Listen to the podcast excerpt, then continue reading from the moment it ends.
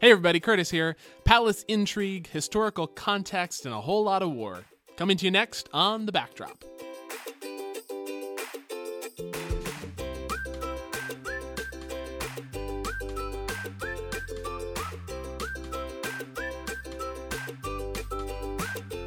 Welcome to the backdrop. We're starting our series on Jeremiah, and there is a whole lot more going on in the book than we are going to be able to talk about on the weekends and the sermon. And so, what we thought we could do is go back to this format that we've used before just like before, we're going to use it to get into some of the other details and historical context and, and the sorts of things that are there in the passage and are interesting to talk about and think about, but don't actually apply to the particular thing we were trying to do in the worship gathering. Now, one of the things we're going to try a little bit differently, because we are also wanting to get our you and a few groups going, where people are getting a chance to virtually at this point get together to connect relationally and encounter God. We hope that some of those groups might want to go through Jeremiah with us as the thing that they do to encounter God together. So, we're hoping that the backdrop could be one avenue for that to happen. So, you and your few could listen to this podcast and then use it as a starting point for discussion as you get together. So, we will provide some discussion questions in the show notes that you can use to reflect on your own or that you can use as a part of your You and a Few to have some discussion together. So, that's what we're going to do, and we hope that it is helpful for you and your group moving forward as we go through Jeremiah. Since this is the first chapter of Jeremiah and it kind of serves as the introduction, there's a lot packed in to the first few verses, even. And so the first thing we're going to do is talk about some of the historical context. And there's two parts to that discussion. One is the big picture geopolitical empires conversation, and the other has to do with some of the Jerusalem and Israel specific aspects of the history that are setting the stage for what's to come in the rest of Jeremiah. So we're going to do this conversation in two parts. Jeremiah starts by telling us that the word of God came to him in the 13th year of King Josiah. This would be around 627 BC. And it's an interesting time period with a lot of stuff going on historically. So I'm going to give the basic historical overview of what's happening in the region, kind of like the geopolitical region of Israel, and uh, a little bit of comment on how that affects the stuff that's going on in the book of Jeremiah. We already know that this book is written to the exiles in Babylon. That exile happens in 587, about 40 years after Jeremiah's messages start coming. But to get our context, we're actually going to go about 100 years before the messages start coming to Jeremiah, because that is around the time that the destruction of Israel begins. As some of you know, after King David and King Solomon, who had unified Israel into one nation centered around Jerusalem, after their reigns, the kingdom begins to splinter. And what happens is that the northern tribes of Israel form what is often called Israel, and the southern tribes, because they include the largest tribe of Judah, are often called Judah, and they split into two nations. And this is important because in the 700s BC, as Assyria is the kingdom that is the dominant political player in the region, as it comes to power, there's a series of rebellions against Assyrian control and Assyrian influence in and around Israel, meaning the northern kingdom. So in 722 BC, the northern kingdom of Israel rebels, and the Assyrians attack, they destroy the capital city of Samaria, and they deport the population, and basically they put an end to Israel as an independent state. Now, some of the earlier prophets that we get in the Old Testament are speaking around this time and warning of this destruction. Jeremiah is one of the later prophets. So at that point, the northern kingdom of Israel is basically no more and exits the story. Jeremiah is active in the southern part of the kingdom, Judah, and that's where we're going to focus from here on out. Now, I'm using Christopher Wright's book on Jeremiah. It's called The Message of Jeremiah. Uh, for some of this historical context, and so if you're interested in that, I would I would recommend it. But there's kind of a series of kings from here on out, and some of them are good and some of them are bad. If you read the book of First and Second Kings, you kind of know what that's like. So I'm going to give the overview and try to make it as as understandable as possible as we go quickly through this. So about 15 years after the destruction of the northern kingdom of Israel, a new ruler comes to power in Assyria. Now, when new rulers come to power, that's a chance to test them and see if you have any interest in avoiding their control over your land to see if you can get out of it. Well, the king at the time in Judah, Hezekiah, who is Josiah's grandfather, he joins a revolt that is led by Egypt. Egypt is used to being a great power in that part of the world, and so they see this as an opportunity to try and push back. Well, it doesn't go so well. Jerusalem ends up being besieged by the Assyrians, and in the Old Testament, we get the story of God delivering Jerusalem from being destroyed. The problem is, they do have to submit politically and through tribute to the Assyrian Empire. So Assyria gains control politically over the region and influence, even if they are not destroying Judah at that point. Judah is, at best, a nominally independent nation at this point. The next king in Judah, Manasseh, decides that instead of resisting, he just wants to submit completely. He is heavily criticized for this in the pages of Scripture, partially because, in addition to submitting politically, he submits religiously as well. These were closely tied in the ancient world in a way that they're not anymore. And it's important to understand how much pressure Manasseh probably was under to show his loyalty to Assyria by adopting Assyrian religious practices, which he does wholeheartedly and which the prophets and Scripture criticize him for heavily. Jeremiah would have been born in kind of the last years of Manasseh's reign and would have grown up in a country that is fully submitted politically and religiously to the Assyrian Empire. Josiah eh, becomes king at eight years old, and he is around the same age as Jeremiah. We don't know exactly how old Jeremiah is, but likely jo- Josiah would have been around the same age as him. And what happens in 627 BC is again a new ruler comes to power. And again, this is an opportunity to push back. And in fact, two years prior to that, Josiah had begun pushing back by launching a huge reform of the religious and moral practice of Israel. You can read about this in the book of 2 Kings, starting in chapter 22. Josiah is praised as one of the greatest kings after David and after Solomon because he turns the people of Judah back to worshiping God. I don't think it's a coincidence that this happens right around the time that the last strong king of Assyria is dying. And in fact, in 627, which is the year that this king dies, that's also the year of Jeremiah's call. Again, I don't know if this is a coincidence.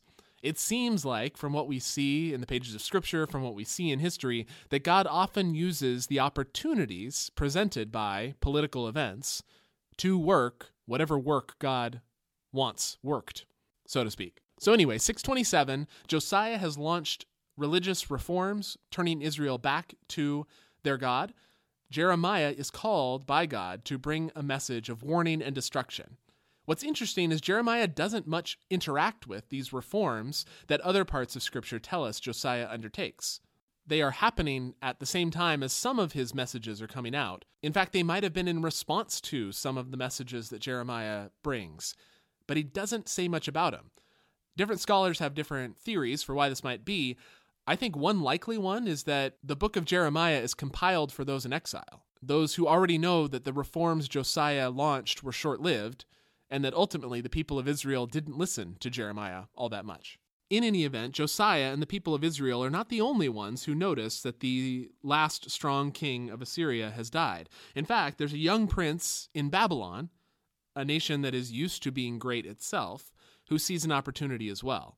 That prince's name is Nebuchadnezzar, and he shows up a lot in the pages of Scripture because he starts to push back against Assyrian control of Babylon, and in fact, over the course of a, a decade or two, defeats the Assyrian armies in Nineveh, and then comes down and defeats the Egyptian armies as well. So Babylon is firmly established as the next great thing, the uprising power. And so, what Josiah, and the kings that come after him in Judah have to decide is are we going to submit to Babylon or are we going to resist?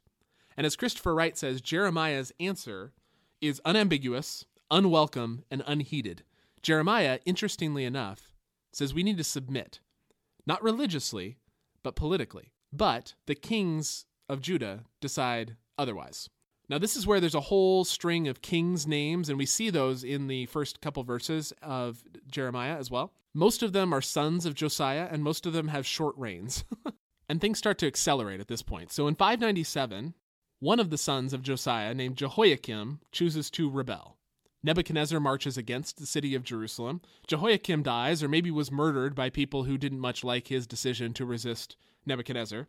And Jehoiakim's son becomes king. This son surrenders to Nebuchadnezzar, and Jerusalem is spared, therefore, from being destroyed. Nebuchadnezzar takes this son captive to Babylon, along with a lot of the ruling class of Jerusalem, and Nebuchadnezzar installs a different son of Josiah, named Zedekiah, as basically a puppet king in Jerusalem. This seems like a bad decision on Nebuchadnezzar's part because not too long after, in 589 BC, Zedekiah also chooses to rebel. And this time, as Christopher Wright says, Nebuchadnezzar finishes the job. Jerusalem is surrounded, and after an 18 month long siege, it falls to the Babylonian armies in 587. 587 is kind of the turning point in Judah's history when the city is destroyed, the temple is destroyed, and the people are taken off into exile. Or at least most of them are. There are some who are left behind, Jeremiah being one of them, presumably because the Babylonians thought that he was on their side, because he had been say, saying that the people of Judah and Jerusalem ought to submit to the Babylonians for so long. They had gotten wind of this, apparently, and so Nebuchadnezzar decides to leave Jeremiah there because he thinks he'll be a good ally or something like that. But at that point, the people who are left behind are trying to figure out what do we do now? and there was a large group that was advocating we need to flee to Egypt because maybe they will protect us. Jeremiah resists this heavily, but ends up being taken to Egypt with them anyway, where presumably Jeremiah dies, and his 40 years of being a prophet for God come to an end. Now, let's turn to a smaller bit of historical context here that comes out in the first few verses of Jeremiah, and that is also, I think, pretty interesting. It starts the book by saying, The messages of Jeremiah, son of Hilkiah, one of the priests of Anatot in Benjamin's territory. For those of you who are not well versed in the geography around Jerusalem, Anatot is a city just a few miles from Jerusalem itself. It's in the territory of Benjamin. If you remember from the book of 1 Samuel, the first king of Israel, Saul, was from the tribe of Benjamin. And some of the main religious centers from that period of Israel's history were also in the tribe of Benjamin's territory. It's only after David comes to the throne and builds Jerusalem, and only after Solomon builds a temple there, that the center of religious and political power moves to the city of Jerusalem. And in 1 Kings 2, we get the story of what happens after David's death. David had a loyal priest named Abiathar. But after David dies, there's a question of which of his sons is going to become king next. Now we know that Solomon ends up being there, but Abiathar, who had been loyal to David, picks another of David's sons. And in 1 Kings 2, verses 26 and 27, we find that Solomon is not very happy about this and banishes Abiathar and his family and the priests with him to Anatot. So Jer- Jeremiah has grown up in a city whose power and influence has been overtaken by Jerusalem, a few miles to the south, and whose priests, who had once been the ones helping David, have been banished from Jerusalem. In effect, Abiathar had picked the wrong prince to back in the succession fight, and he and his family pay the price by living in relative obscurity from then on. And from that family comes Jeremiah. And so you can easily imagine Jeremiah having grown up in a family resenting the power of the temple in Jerusalem in some sense. A family that has nostalgia for the time when they had influence. And also, potentially, a family that would have been fairly critical of the monarchy that had descended from Solomon because they think a different son should have been king after David in the first place. Now, why do I bring all that up? Well, one, because it's interesting, I think. that there's these little nuggets hidden in passages of scripture that you might never really notice unless you're really paying attention. But two, as I think came through in the first part of the historical background that we were talking through, this was a complicated time in Israel's history. There were competing empires, competing political messages, competing religious messages, and it would have been really difficult to know what the right thing to do was.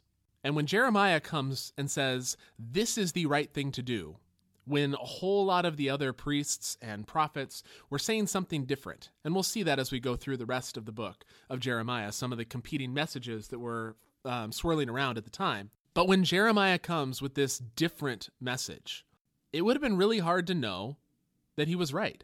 In fact, you can imagine why he might have been rejected by a lot of people as having an axe to grind. Oh, you're Jeremiah from Anatot. Oh, so you're going to criticize the king? You're going to criticize the temple? Huh, I wonder why that is. You're still mad about what happened a hundred something years ago when your ancestor was kicked to the curb by Solomon. It raises the question how do we know we're hearing from God when there's competing messages, a challenging situation, an unclear path forward? How do we know it's God who's speaking? What do we do to sift through the noise and figure out what God's words actually are?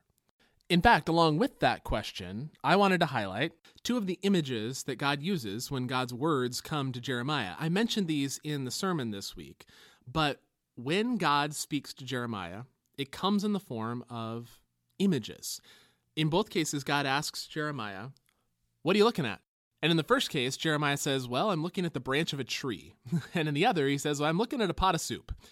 But then God goes on to make some pretty profound theological statements about God and what God's going to do based on those images, using them as a jumping off point. And I think that's an interesting framing of how God chooses to speak. Okay, so we have our historical context out of the way. There's obviously a lot more detail we could have gone into, but I imagine that was probably enough for most of you. And from here, we'll have a couple of shorter segments that won't be quite as in depth. Okay, so the first thing that I want to highlight is some of the uh, words and themes that show up all the way through this passage. The first one is war. Now, there's the obvious context of war that these exiles have just lived through a war. But it's kind of interesting how often war or warlike messages come up. The first is Jeremiah's objection I am a young man. Another way of translating it would be I am weak. I'm not a warrior. And that makes sense of then God's response to Jeremiah, which is to not be afraid. God's response is not, You're a young man, you don't know how to speak. Well, I'll teach you how to speak. That would be the obvious response to someone who's just saying, Well, I'm young, I don't know how to speak. God does say he's going to give Jeremiah God's words in his mouth, but he also says, Don't be afraid, because I'll be with you to rescue you. Those are the words that God speaks to Israel when war is coming. I'll be with you to rescue you from the armies of Egypt or from the armies of Assyria that are coming all through this chapter, God is connecting Jeremiah and what God is going to do for Jeremiah with what God does on behalf of Israel in battle in other parts of the Old Testament. And in fact, if you look at the things that God says to Jeremiah in verse 10 for what Jeremiah is supposed to do, I'm appointing you this day over the nations, over the kingdoms, again, kind of a military image of conquering other nations, to uproot and pull down, to destroy and overthrow to build and to plant. One of the scholars that I was reading was making the point that these words of uproot, pull down, destroy, overthrow, a lot of them have uh, resonance in the idea of siege warfare. They're similar words that would be used to describe a war that ends in the siege of a city, just like Jerusalem was besieged. And then also what's interesting here, and this is getting into like the nitty gritty of Hebrew poetry, because Jeremiah's words are poetic in nature. The way that they're written here and presented in chapter one, they are poetic. This story is poetic. And one of the central features of Hebrew poetry is something called a chiasm. A chiasm is when there's some number of elements in a, in a description or an image or a poem, and they're arranged in a symmetrical way from the center on out.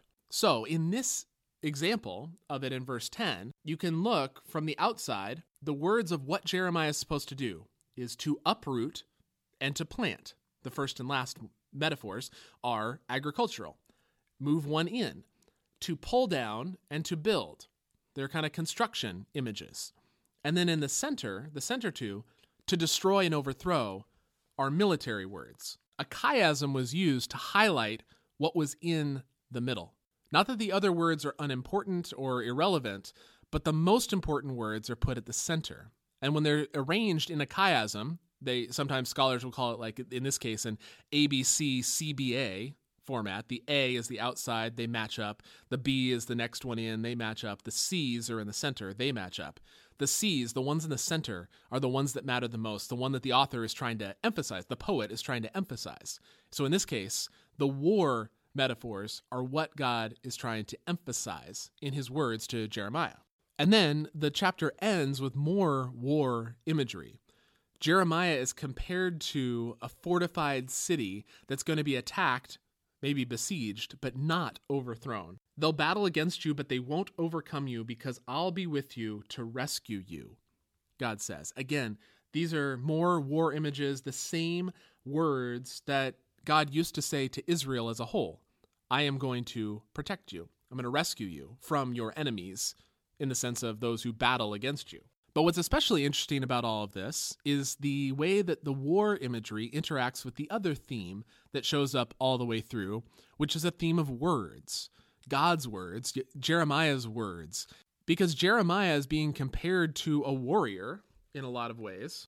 In fact, in verse 17, he's described like a warrior getting ready for battle. Some translations say, gird your loins. Uh, John Goldingay says, You're to put your belt around your waist, get up and speak to them. Now, ordinarily you would hear put your belt around your waist and go out and fight them because they're again the words for a warrior getting ready for battle.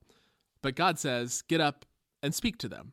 And all the way through chapter 1 even though jeremiah is being described as a soldier almost he's not going to fight a battle. At least not literally or physically.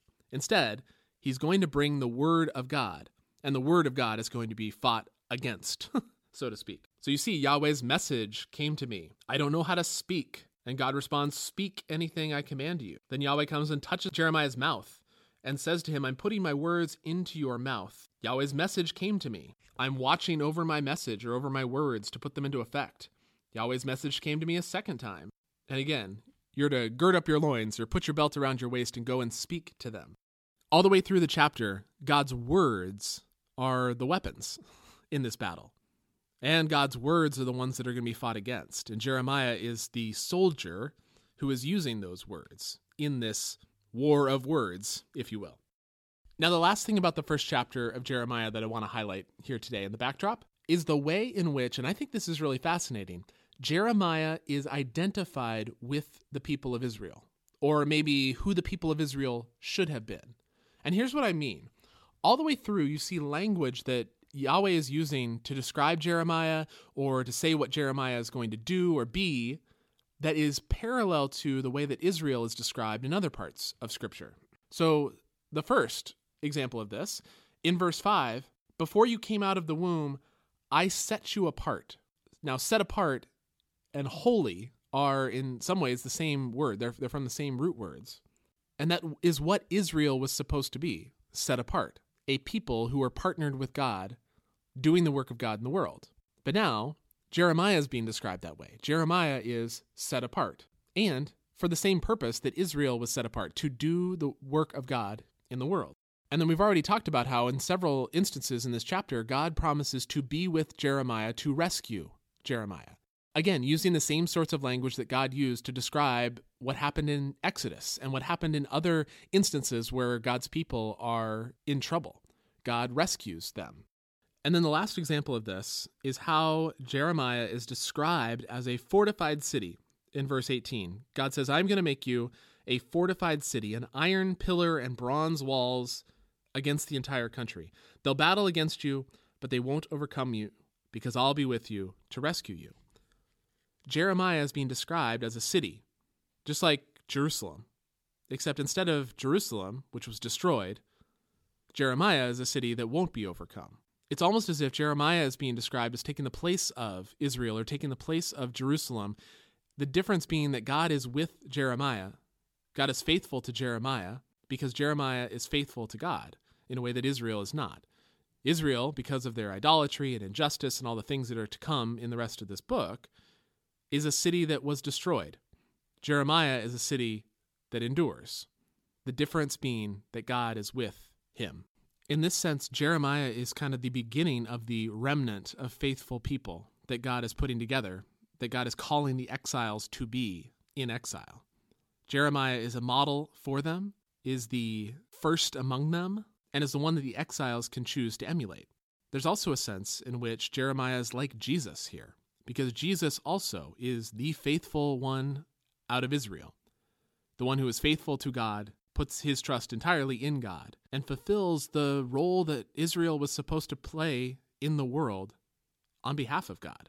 So there's some interesting resonances with how Jeremiah is described and how Jeremiah is identified uh, with Israel or with Jerusalem in this passage. So that's it for the backdrop this week. I hope that you enjoyed it. I hope you found it helpful and interesting. And I hope most of all it will provide good discussion and or reflection for you and your few. We'd love any feedback from you about how this went for you and your few or just you individually, and we'll talk to you next week.